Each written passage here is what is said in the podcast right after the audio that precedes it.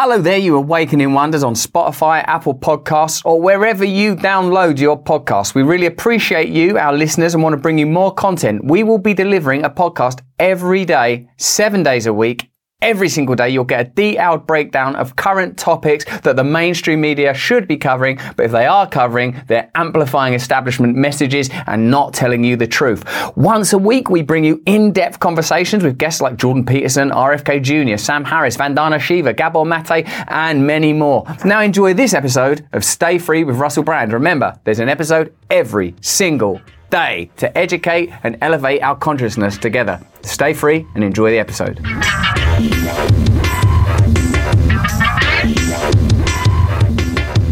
Joining me today is Rav Arora. Rav is an independent journalist based in Vancouver, writing on a wide range of topics, including violent crime, MDMA therapy, which we're talking about today, identity politics, and vaccine mandates. You can find his work at Illusion of Consensus or go to illusionconsensus.com. Those links are available. Rav, thank you for joining us. Thanks, Russell, and great to uh, see the millions of uh, awakening wonders yet again astonishing the way this movement grows. It seems that as the establishment doubles down on its mission to destroy independent thought and the possibility of independent opposition, people continue to tenaciously grip onto deeper truths that are very empowering. Now, you're obviously interested in who isn't the nature of consciousness, and you've bought us an exclusive story prior to publishing it, even on your own Substack. And you are one of the best investigative young up and coming journalists out there. So we're very excited about this story. We talk a lot about psychedelics and psychedelic therapy, and indeed, awakening is very significant in our community. Can you tell us exactly what this story is, what the therapies are that it pertains to, and how it intersects with some of the issues we're already interested in, like, for example, the kind of control that's exercised by the pharmaceutical industry and their kind of territorialism when it comes to IP? Yeah, so um, I came into contact with Dr. Joseph Fraiman, who uh, authored this uh, incredibly uh, compelling and striking study on the mRNA vaccines being associated with a 1 in 800 serious adverse event rate. I know you've talked about that study before on your show, Russell. Yeah. You might recall.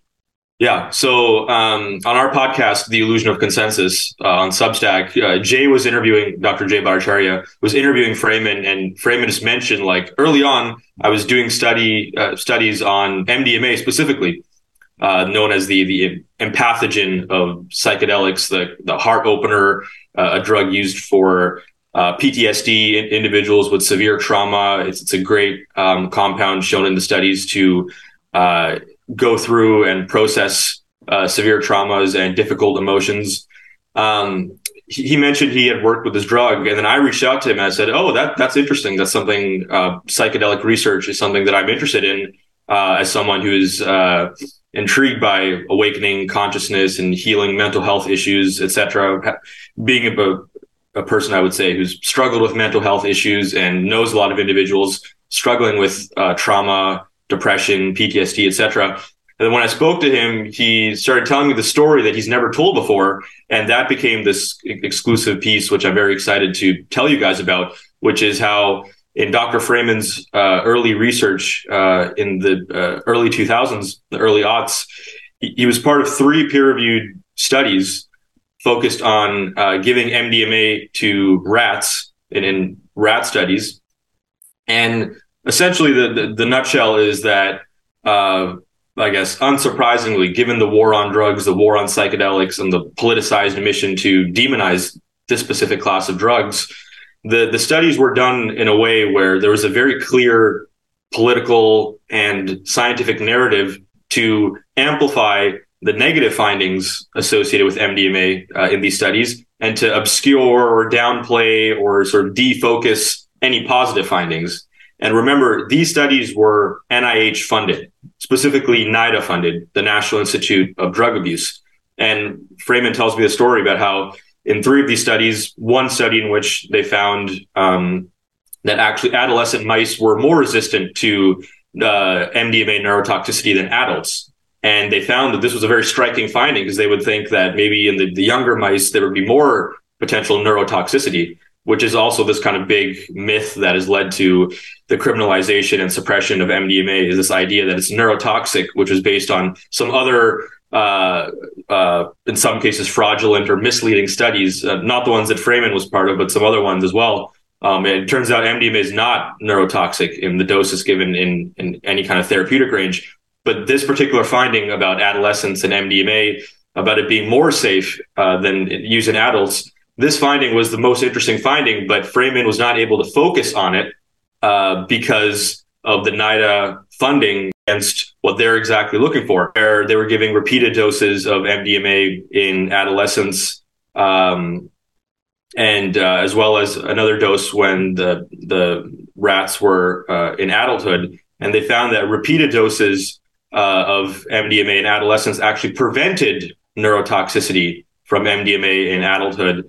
And this was a very striking finding again that went against kind of the narrative um, but they, Fraiman told me they deliberately didn't emphasize this in the study because remember, the studies were designed and conducted and pushed in a certain way to demonize psychedelics and to show particularly negative findings and not actually talk about any potential benefits. And so here you have this kind of narrative uh, seeping into or contaminating the science, which is exactly the opposite, Russell, of how we want science to be. We want science to be about let's do a study, let's find out what happens, right? Let's see the harms and the benefits and weigh them.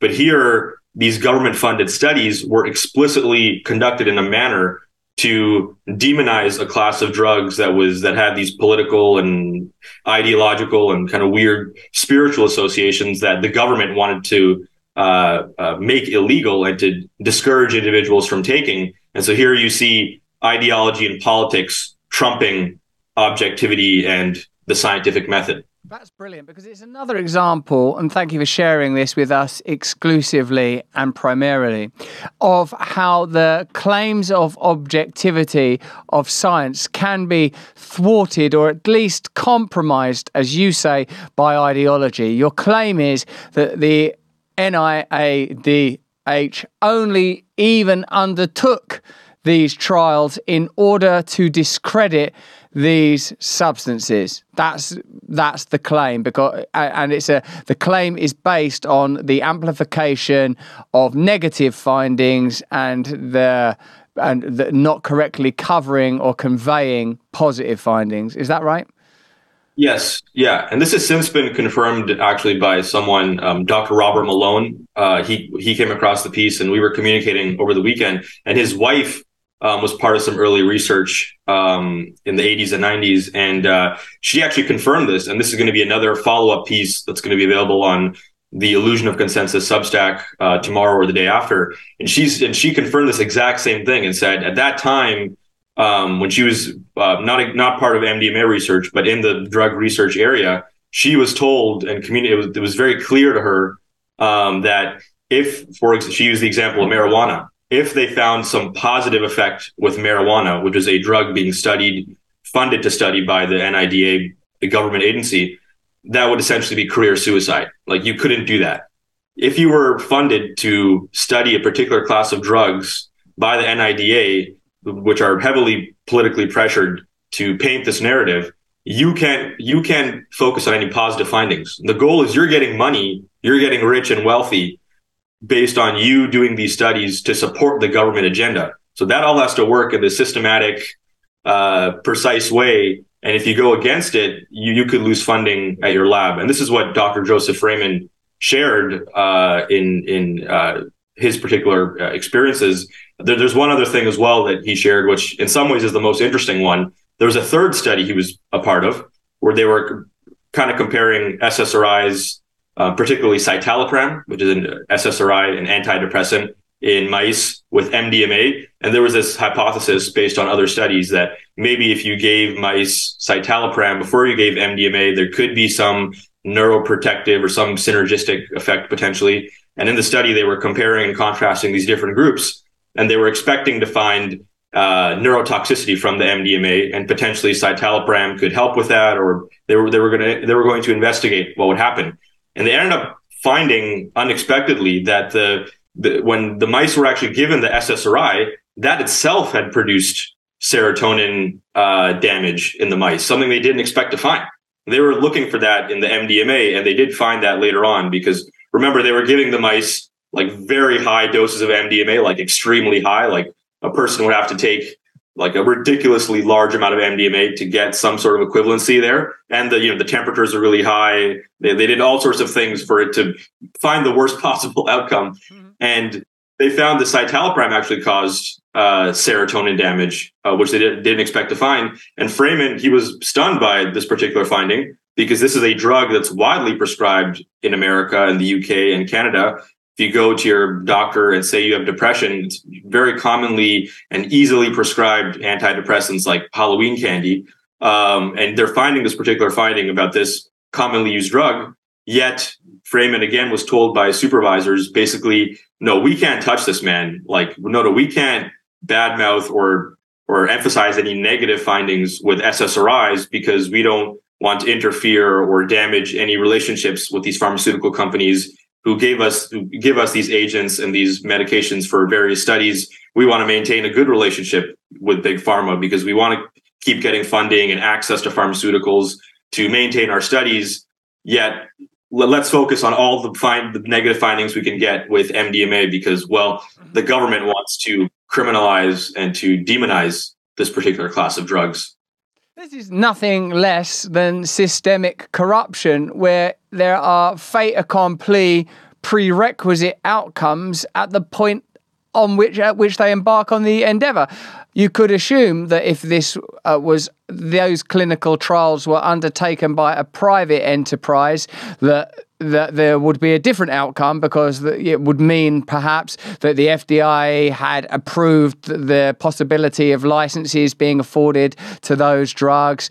In a sense, that if it's being if it's a government funded clinical trial where there is no predetermined partnership with a private pharmacological entity, it's likely that the clinical trials are being undertaken to condemn tarnish and curtail the use to, as you say, demonize, in this case, MDMA. And if it was undertaken by, I don't know, Pfizer or another giant organization, it's likely that they might, using the same drugs with slightly different methods, reach a positive outcome because at this point the drug is ready to be licensed. So, in a sense, would you say that in all likelihood, Eh, we're at a phase where the profitability of SSRIs is too significant to be countenanced, challenged, and diminished by rival substances. And beyond that, Rav, do you imagine that there are reasons that pertain to the general well-being. Because a lot of the time when you're globally covering the kind of subjects that you cover and that we cover over here you get the sense that there's a requirement that people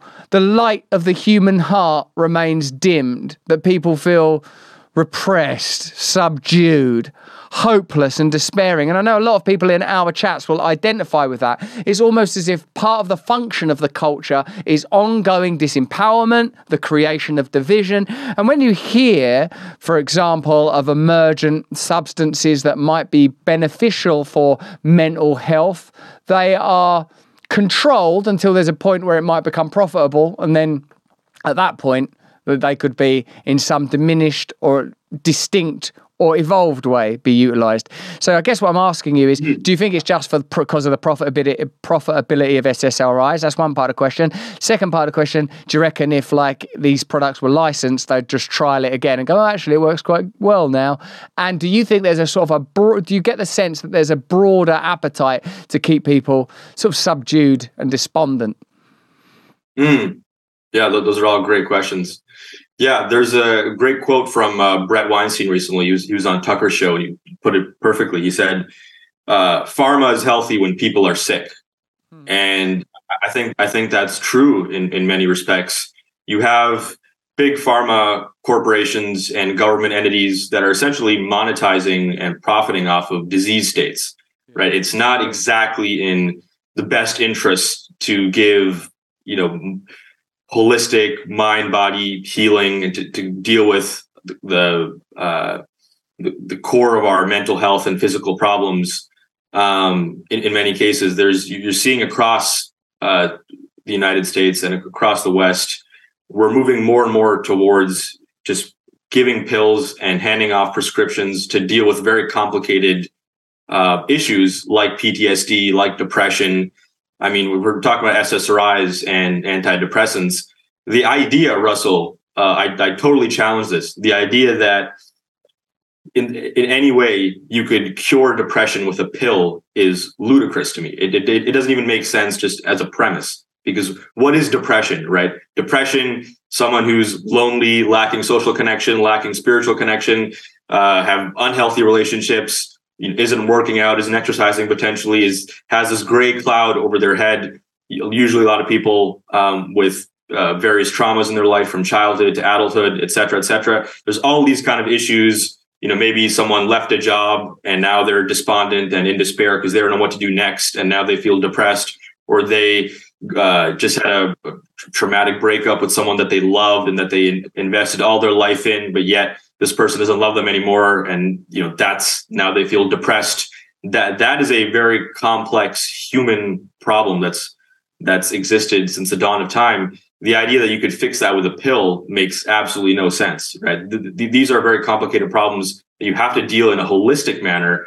And psychedelics, like I, I, I want to be careful and, and make sure people understand. Like I am not some guy here just promoting drugs or like in, any way some kind of influencer or who wants to um, say you should take these things willy nilly or in some recreational way. I personally have grown up in a very conservative, traditional kind of Hindu upbringing with my parents who are immigrants from India. Um, I, I, never smoked any marijuana or did any drugs when I was a kid. It was strongly condemned. Uh, and in fact, I, I, have a very strong or did have a very strong bias against like psychedelics and marijuana. Like it was, it was, it was very kind of uh, anathematized or, or, or condemned uh, in a way. Yet over the past few years, as I see the rise in mental health issues across the West, right? Depression, PTSD, anxiety, ADHD. Um, in researching what works and what doesn't work, you quickly begin to realize if you're looking with an open mind that psychedelic therapies are incredibly effective and probably the most effective uh, therapeutic we have on the market for dealing with some of these complex problems and it makes sense, right? It makes sense. It's not like an antidepressant that numbs you or makes the highs less high and the lows less low. That's kind of what some people experience on SSRIs. It's for, for MDMA, going back to the specific topic, MDMA, for example, there are now uh, incredible studies done by Rick Doblin at MAPS, um, who I recently interviewed, and recent phase two study that showed 71% of individuals who had undergone this MDMA therapy protocol, which involves three sessions of MDMA over the span of six months with uh, psychotherapy before, in between, and after these sessions. 71% of these uh, individuals with PTSD, people who are replaying and re, you know, constantly uh, being plagued by these past traumas and past experiences, are now in these sessions where basically you're it's seven eight hours per session and you're working through and and and re-experiencing and reprocessing difficult emotions and traumas that you've experienced. And this isn't a podcast, we're going deep into psychedelics, but that that's kind of the gist of it. It's something that's very powerful for folks. This this therapeutic, 71%, Russell, for those that don't know, is incredibly astounding. And that's similar and basically the same figures for psilocybin for depression. Great studies at Johns Hopkins. Uh, other studies with LSD and DMT being done as well, but psilocybin, ayahuasca, MDMA, astounding efficacy, unlike SSRIs, which basically seem like a placebo at this point. And the, the dominant theory for prescribing SSRIs was that there's a serotonin imbalance in the brain. Therefore, we can we can chemically correct that with handing off this pill. When in reality, that that story has now been widely debunked. And if you ask psychiatrists, that like they don't have a lot of solutions in the toolbox. And a big reason why psychedelic therapies, which are showing to be more and more effective with these incredible studies at Johns Hopkins and Rick Doblin at MAPS, these drugs have been demonized from the early 70s and 80s and 90s when they were coming onto the scene. And th- there were a lot of complications with it. Some of the people that were advocating for these things, you know, tune in, uh, drop out the whole Timothy Leary thing, who he had conducted some misleading research and it kind of became this politicized mission and, and some of the psychedelic advocates were quite irresponsible in what they were advocating for in society. And so that really uh, frustrated or scared the the powers that be. And there became these federal regulations were being passed. There was this idea that if you allow people to take psychedelics then people are going to tune in you know tune out and drop out of society and not participate in in a responsible, obedient, civil way.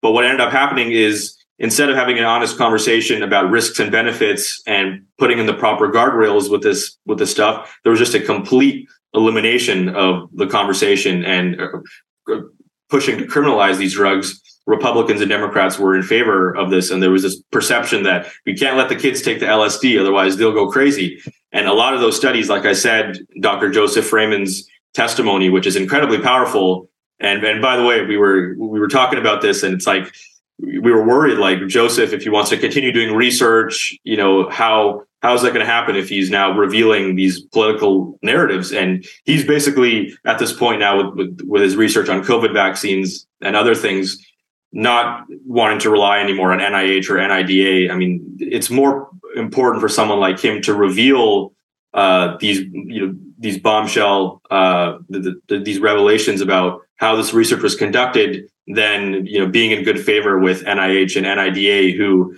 as we're finding out more and more, Russell, the the, the way in which we perceive and understand pharmaceuticals, drugs, and vaccines is not exactly how they're uh, conducted or how they're designed. Like we we look at the conventional wisdom on drugs, medicines, and vaccines as being absolute gospel, right? Whatever our doctor says, whatever Fauci says, whatever the FDA and the CDC say must be true, right? And that's something that I would would have thought before as well. But as it, it turns out, as I do more and more research and follow these threads uh, in my career, the way these things are processed and kind of propagandized to the public, the way these things are studied, it's it's not just science. It's not just whatever drug is most effective and what is the most safe. We saw this with the COVID vax as well. There are a lot of financial and political and ideological interests at play that we don't get to see as the public. We just get to see, oh, vaccines are safe and effective. Oh, psychedelics are dangerous and we don't want to go near them. And oh, antidepressants are actually the solution to your problem. And oh,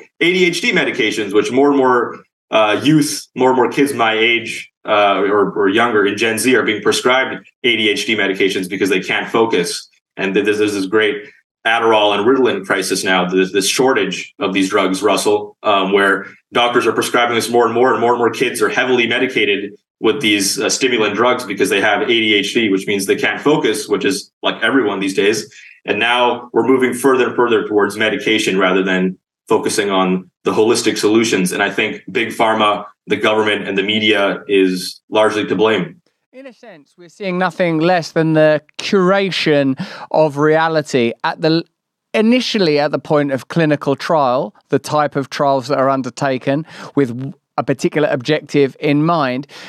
But the good news is we are able now to provide competing narratives to the dominant narratives that as you say, suggest an empirical and unimpeachable reality as offered to us by the kind of interests that you are currently investigating. Now, Yes. I, am very uh, excited by your revelation, and again, very grateful to you for the uh, exclusivity.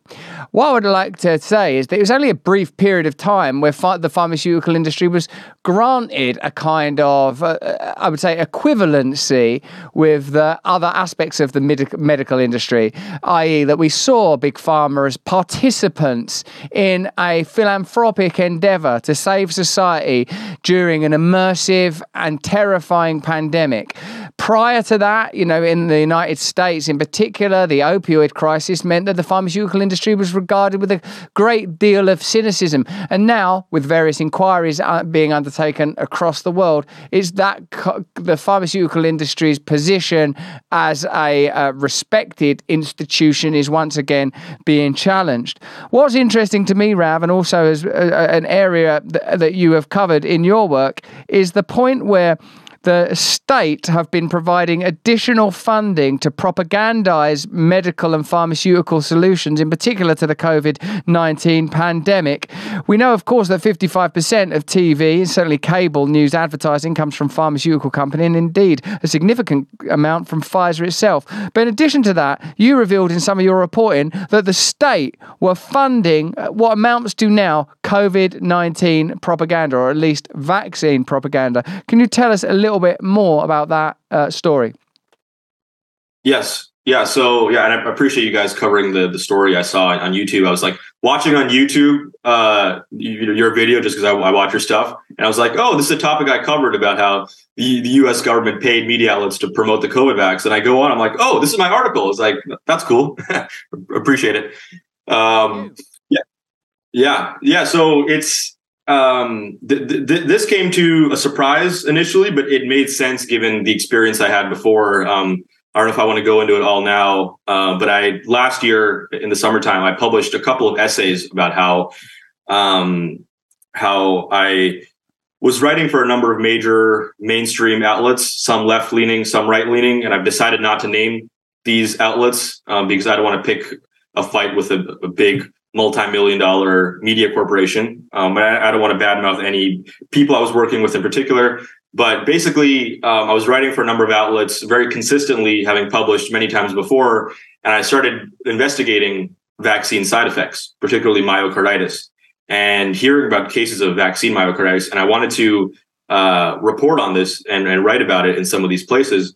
And time and time again, the response I was getting, Russell, this is quite shocking and the, the, the antithesis to what I think journalism should be Rav, we're a pro-vaccine publication. We can't publish content like this because we don't want to promote vaccine hesitancy. Like we're, we're not going to be like time and time again. This was the response I was getting from editors. Like, no, our publication is going to promote the COVID vaccine, so we're not going to platform this vaccine skepticism or this your your coverage of side effects. And I was like, whoa! I was like, hold on here. I, I thought journalism was about honestly investigating these hot button topics free of an agenda, free of is this going to promote hesitancy or is this going to, you know, align with a certain political ideology or not?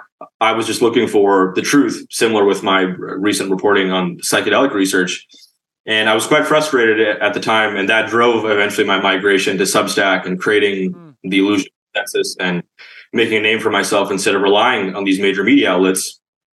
So recently, I came across uh, this story and investigated it further and found out that many of those publications uh, that I was in contact with, and, and, just many publications in US media, publications that we all read and know about, were getting direct funding from the US government to promote the COVID vaccine. And I went and looked into their advertisements. I know you did as well. And they contained uh, advertisements about these vaccines are safe and effective. Your kids should be getting it. The myocarditis is just a small temporary issue. COVID is a bigger threat. If you get the updated COVID vaccine, uh, it'll prevent long COVID.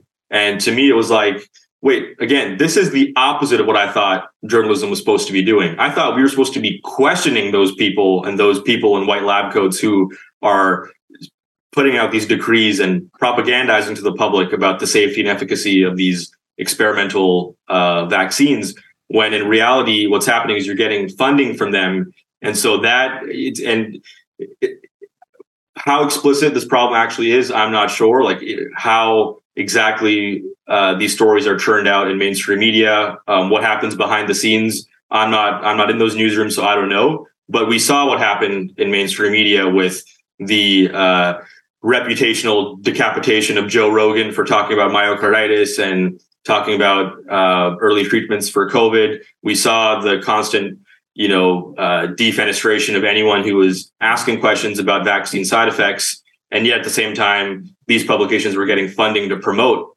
uh, these vaccines. I think this is why independent media has risen so much, Russell, is because there has been now, I think, to, I think this is a very important point. I think there's been a great unveiling in the public, Russell, like the print, like the Gutenberg printing press, now we're in this age of media where establishment narratives are being challenged, questioned, and eviscerated in real time, right? We're no longer just relying on the medical establishment and the CDC and the FDA. We're in the age of podcasts and Substack newsletters and the internet. And I know some people like individuals like Sam Harris talk about the problems associated with that. And there, it's true, there are problems associated with this right? If all you have is Substack and podcasts and people like yourself who aren't scientists and people like myself who aren't experts in vaccines talking about this issue, yeah, there are going to be some people, some grifters and some anti-vaxxers and some people with extreme rhetoric or people who are not reliable because they don't have the relevant background. But the problem is the people in authority, people with power have been wrong repeatedly again and again and again when it comes to vaccines, when it comes to pharmaceuticals like SSRIs and ADHD meds, right? When it comes to psychedelic therapies and the suppression of these therapies that can help so many people and uplift them out of their their suffering, whether depression, PTSD, anxiety, etc.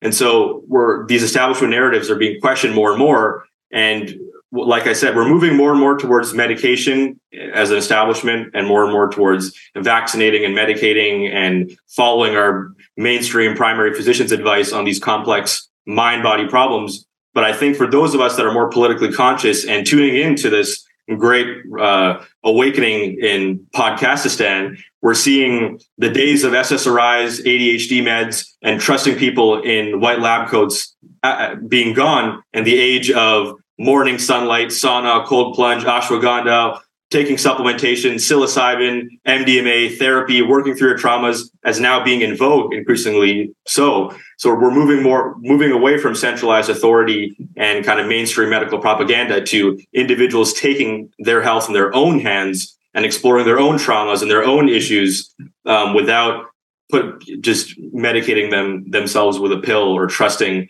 um, advice that's proving to be more and more dangerous and misinformed. And Rav Arora, I think you have precisely described the nature of the problem, but also the nature of the solution. Our individual awakening is a threat to ongoing centralized power, and your work is so far extraordinarily effective in unfolding, exploring, and explaining how though exactly how that pans out. Rav, I'm so grateful to you for coming on the show. Um, you can follow Rav on illusionofconsensus.com. You can find more of Rav's reporting and his work with Jay Bhattacharya, another guest of the show, fantastic uh, and reliable medic, by going to Substack and looking at Illusion of Consensus if you want to support Rav's great reporting as we do. Rav, thank you very much for that story. Thank you for the other work you've done. And I'd love to do, a, I'd love to have another conversation where we get more into this stuff, the kind of things that you've been uh, touching upon towards the end of our conversation. I'd like to do a deeper exploration uh, uh, into some of that stuff in the coming weeks. Would that, would you be available for that? Absolutely. Yes. Yeah. Thanks for the mention. Substack, if people can support us, that's where we have. Um, if you can subscribe for free if you want, but if you want to support us, uh, people uh, individuals can become uh, paid subscribers. That really helps us out. That's the way independent journalism is done. Uh, so you can check that out. Illusion of Consensus. And Russell, thank you again for the platform. Um, really appreciate what you've been doing uh, the last couple of years. A big, big fan of yours. Uh, and yes, I would absolutely love to go deeper into some of these topics. Um, we have not yet talked about any of the mental health crises that I've gotten myself out of over the last couple of years, and some of your early videos about uh, heartbreak, about depression and anxiety actually were quite helpful a couple years ago. Uh, and now most people actually don't know, but I'm in university. I'm basically majoring in Eastern mysticism and Buddhism, Hinduism, psychedelics. It's like the other world that I that I occupy and that we haven't actually talked about. So I look forward to uh, another conversation where we get into matters more contemplative and mystical because I think uh, you and I align on a lot of those things. So I'm sure, look forward to it. Thank you, Rav, so much. You can find the links to Rav's work in the description right now. Rav, thank you so much, mate. That was brilliant. Yeah, thanks, Russell.